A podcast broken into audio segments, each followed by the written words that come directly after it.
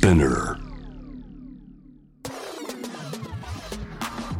Friday Music Booster フェイキのアキナです。いやもう本当に最近ちょっと寒くなってきたんですけれども私めっちゃあのメンバーにも言われるんですけど冬服がすごい苦手？すごい下手なんですよ。なんかスタイリングとかの話じゃなくてもうずっとあの T シャツにダウンで生きていけるって勝手に思ってるからそういう感じでスタイリングしてるんだけどもう本当に寒すぎて死ぬかと思う。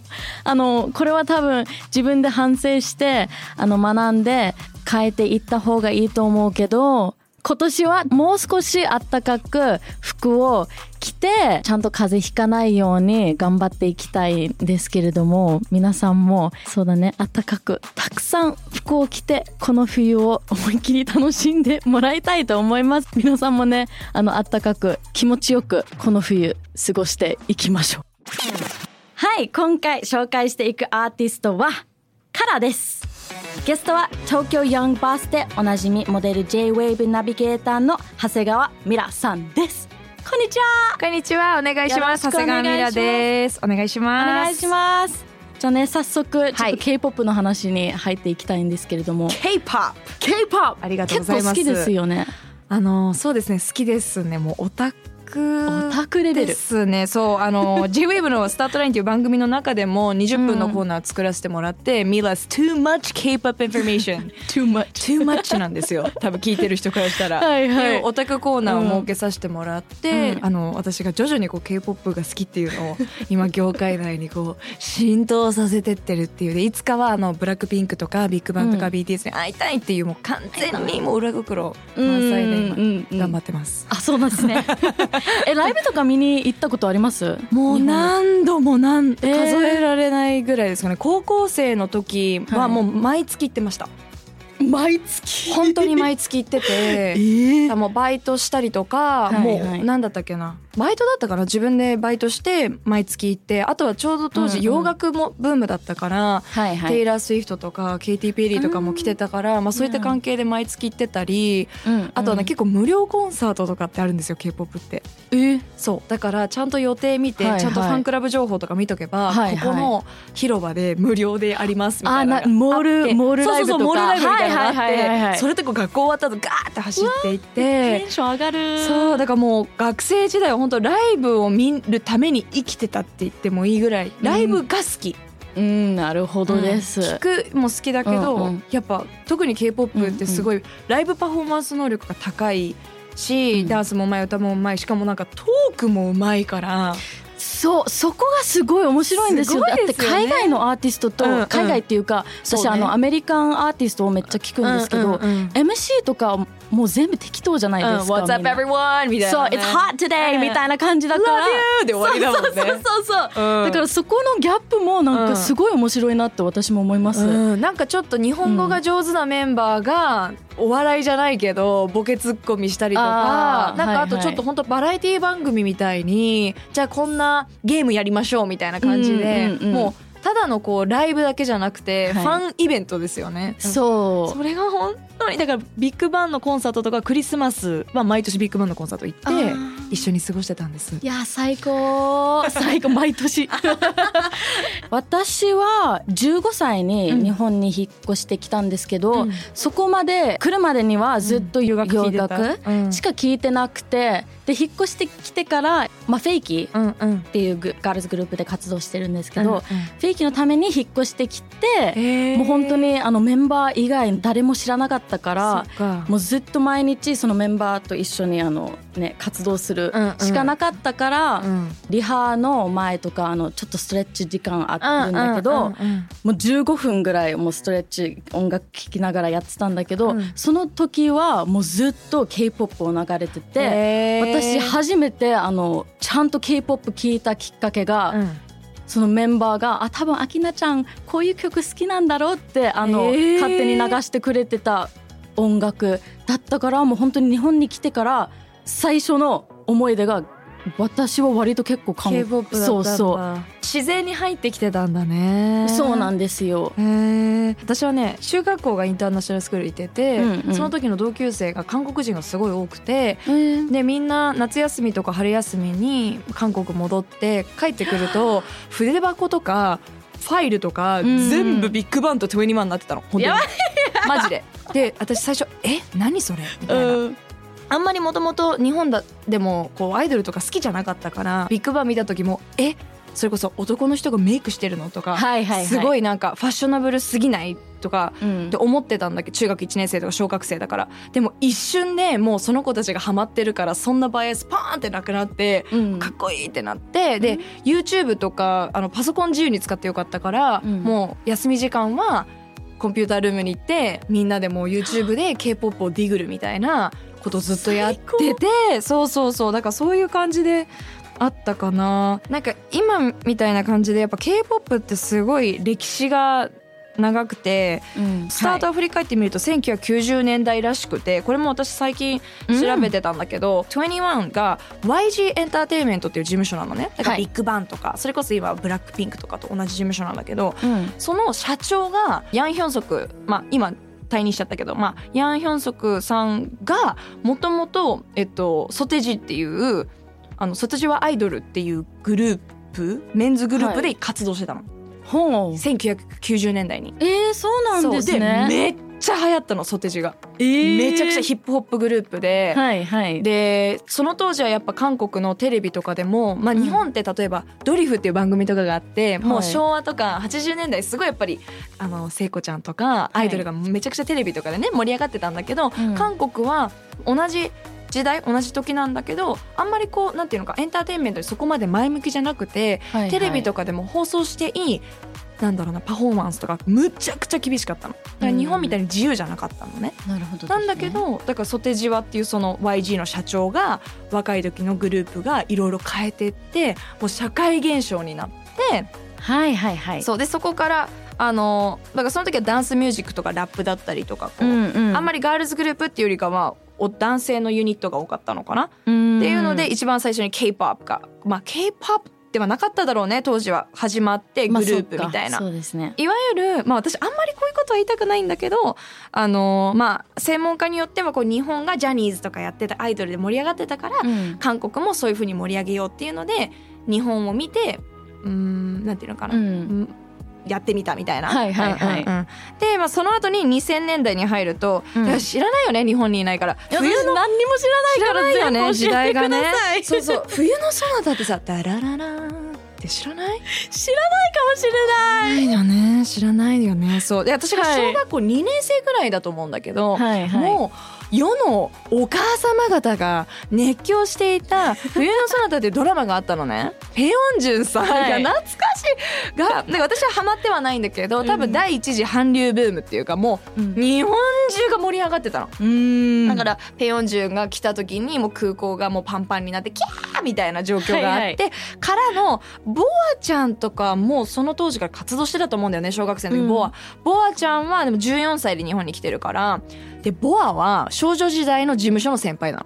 はいはいはい。でボアがいたおかげでその後に東方神起っていう、まあ、最初5人組で今2人になったけど、は同じ事務所ね。だから東方神起が日本に来てもうそれもまたバーンってブームになっいやすごい。てうん。大人気、はいはい。もう本当になんだろうね。それこそジャニーズと並ぶぐらい人気でうん。でちょっとそこでワンクッション置いて多分2009年とか10年に入るのにかけて、ビッグバンとか、うんワンダーガールズとかワンダーガールズはアメリカでやってたからあでも知らないか。私は知らないね。ねワンダーガールズ知らないね。ワンダーガールズと 少女時代とかカラーとか、まあ、いわゆるこれ第2世代って言うんだけど、2世代。第2世代。だからはいさっき言った、えー、とソテジアとかが第1世代で1990年代が第1世代で、えー第2世代が、まあ、東方神起ビッグバンとか少女時代が第2世代。でここかはい。らちょっと YouTube とかが入ってくるんだよ。さっき言った。だから私が始まったきっかけはこの第2世代ね。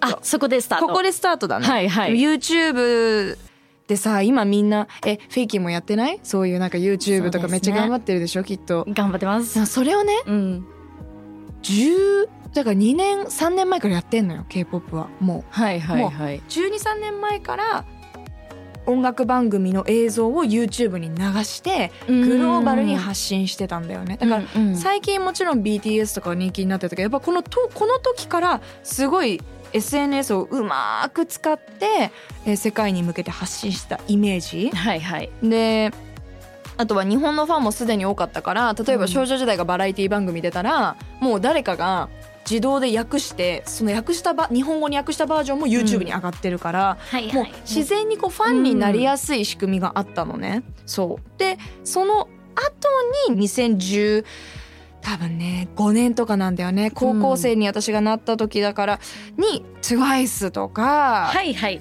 えー BTS はちょっと前かその BTS だったりとかブラックピンクだったりとうんかっていうのが来て、なんかこう少女時代とかビッグバンとか21が頑張ってくれてたからこの第三世代って呼ばれてる BTS と TWICE とか、えーブラックピンクがさらにこう YouTube だけじゃなくてこうライブインスタライブとか、あとはもう V ライブって言っても K-POP 専用のね K-POP アイドルたちがばっかりが使ってるライブアプリ作っちゃったりとか。うんなんかそういうこう駆使し始めた時代で、まあ、もちろん少女時代とか Wonder Girls とかビッグバンもはい。アメリカデビューしたんだけど、あビッグバンはしてなかったかな？ Wonder Girls は少女時代がっつりしてたんだよね、うんうんアメリカデビュー。で多分モーニングショーとか出てた気がする。あ The ー Late はい Late はい。Show とかも出てたんだけど、やっぱそこまで続かずでうん。その BTS とか BLACKPINK になったらもうなんていうのかなガーンとこう。来たっていうような第三世代だね。でなるほどですね。そう今人気なのがやっぱ多分エスパちゃんとか、うんうん。アイブとかはいはいアイブアイブアイブえスペルは何ですか？IVE ででも多分ね今年の新人賞。これ後ろで流し流してほしいぐらい。知らない？アイブ超可愛いんだけどアイブとか、うんルセラフィムって言って BTS のはい。妹グループとか、はい今年デビューしたグループがすごい多いの。第4世代。うんめっちゃ多いの。あもう4世代？4に入ってます。やばい時は動いてますよ、はい。動いてる。第4世代に入ってるの。だからね。どんどんどんどん今進んでって、じゃあ BTS とか、うん。ブラックピンク TWICE が作ってくれたこの動線アメリカデビューだったりとか、うん。世界への道をこの次の第4世代はどう作っていくんだろうみたいなのが今の最新事情かな？だから年末にかけてそう新人賞どこが取る？もうどこも最強グループばっかりだから、うんでみんな英語喋るしみんな日本語も中国語も喋るし。そうすごいインターナショナルになりましたよスーパーイねンターナショナルね。そうそう。マジどうなるんだろうそう。第4それがすごい楽しみな感じかな？今ね。はいはいはい。はいからはさっきの流れでいくと第2世代の少女時代と同じ時にヒットした代表的なグループで,、で日本だと「紅白歌合戦」にも出てたりとか、うん本当にもうそれこそ小学校6年生だから私今25だからもう10 13年前ぐらいはうん毎日カラと少女時代がテレビ出てたって言ってもおかしくないぐらい、みみんなに本語も上手なの。上手、えーカラーは結構全員上手だった記憶でも私調べた感じは、うん。なんか一番最初にあ韓国アイドル韓国アーティストで一番最初に日本にこんなにブームそうしたねグループ、そうねそうね。そうかもしれない。あの第二世代のね、うんうん。あれではね。そうそうそうで最近あのー11月が今月かデビュー15周年記念アルバムが発表されるっていうので、はいまあはい話題なんだよねカラちゃんが。なるほど。で15 15年。すごいよすごいね長い。そうそう。はいはい。デビューは2007年とかなんだけど、そう、うん。でも結構メンバーチェンジ多いの。多いですよね。最近やっと減ったんだけど、はいやっぱ昔は脱退とかすごいこうチェンジがすごい多くて、うん。4人組だったんだけど、はい。初期メンバーのソンヒちゃんがちょっと脱退しちゃって、はい。3人になっちゃうからっていうので新たにオーディションして2人追加になったんだよね。あーで読みまし5人になった。そうそうそうそう。はで、えっとセカンドミニアルバムの「プリティガール」で、えーすごいヒットして可愛かった。あ超可愛いい。大好きだった。えどういうとこ好きだしでした？あのねあの私は、うん。今は確かにブラックピンクとか21みたいなこううん。自分と似てるファッションだったりとか自分と似てる感性を持ってるグループが好きなんだけど、うん。少女時代とかカラみたいにうん。全く自分とは真逆のもうプリップリの可愛い衣装を着て自分には絶対にできないなれないっていう憧れからすごい好きだったかな？カラとか少女時代は。なるほどですね。ファンクラブ入っってましたよ私カラは。えちゃんと？ちゃんと入ってました。一番最初に入ったねファンクラブだったと思う中学生の時に。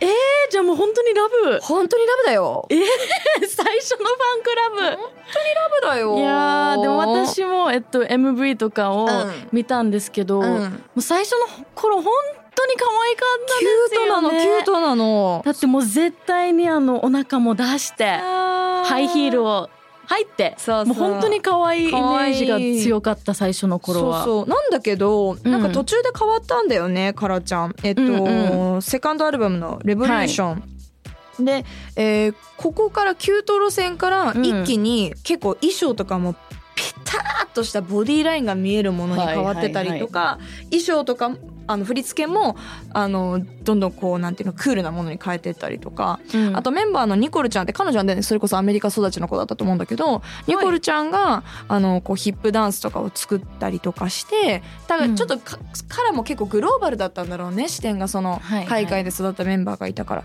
そこからガラッと変わったんだよね。うん。これはでもカラーだけじゃなくて結構時代もあるのかなと思って少女時代もね最初 G とか G あの結構キュートなフードとかねえっとなんだっけな。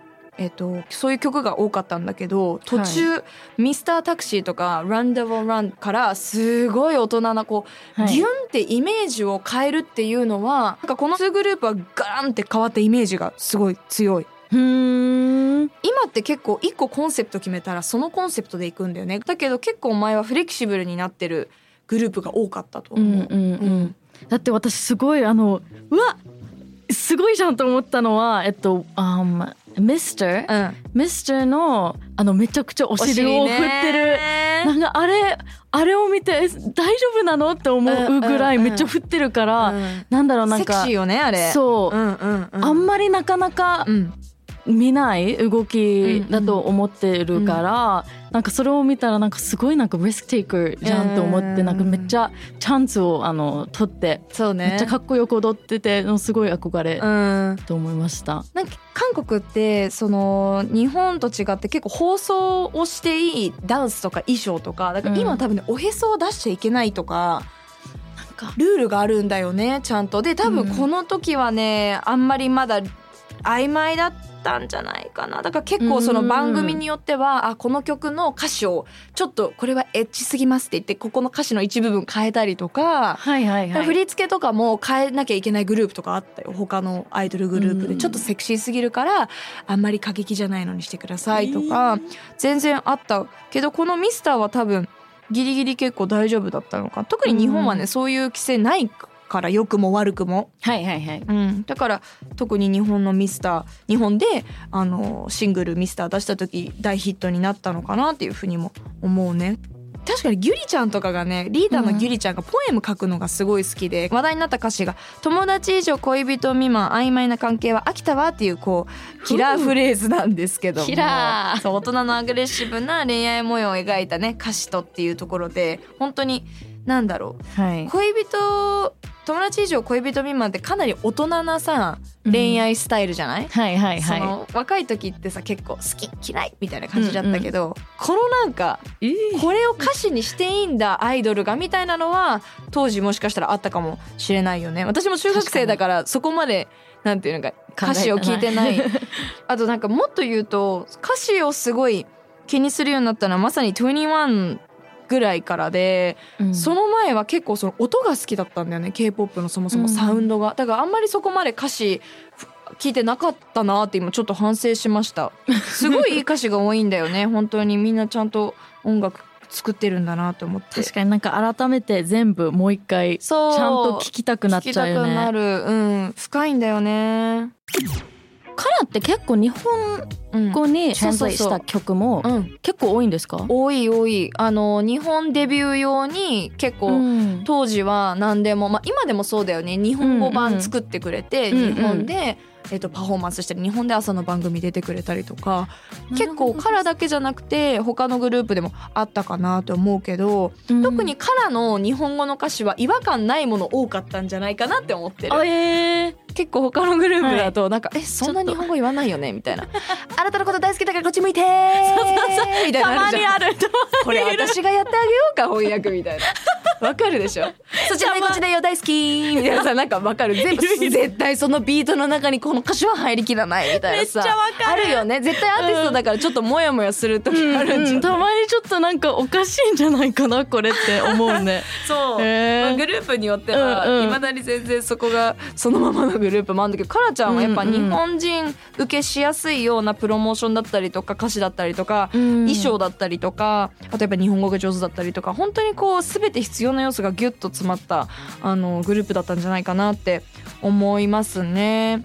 えー、めっちゃ私もなんか今日いっぱい学んだけど、これから家に帰ってもっともっと調べたいとも思う。っとねそう K-POP のいいところはなんか知りたいと思った時にネット上に情報がうわーってあるんだよね、うん。そのもちろんファンが載っけてるフェイクニュースとかもあるけど、うん。YouTube とかの例えばバラエティ番組とか、うん。こう普通日本にいるとなかなかさ、まあ、このねこういったコロナ時代だから海外の情報も当たり前に入ってくるようになったけど、うん。やっぱり私としては子供の時に隣の韓国で起きてることをこの YouTube を介して知れるっていうことがやっぱり衝撃的すぎてそう。なんか気になった時にディグれるのが K-POP のそう、うん良さかなっていうふうに思う、確かにね。うん。私もいっぱい調べよう。調べよ 今日いっぱい話、ありがとうございます。ありがとうございました。めちゃくちゃいっぱい学びましうた。学びました。よかった。はい次回も引き続き長谷川ミラさんとカラについて語っていきます。今日はありがとうございました。ありがとうございました。またねまたね Friday Music Booster は毎週金曜日にニューエピソードが配信されます。スピナーのほか、Spotify、Apple Podcast、Amazon Music など主要なリスニングサービスにてお聞きいただけます。ハッシュタグは、ハッシュ、フライデーアンダーバーミュージックアンダーバーブースター。メッセージの宛先は概要欄にあるメッセージフォームのリンクからお願いします。また今回紹介した楽曲のリンクを概要欄にまとめておきました。チェックしてみてください。Thank you for listening. This was Akina. Bye!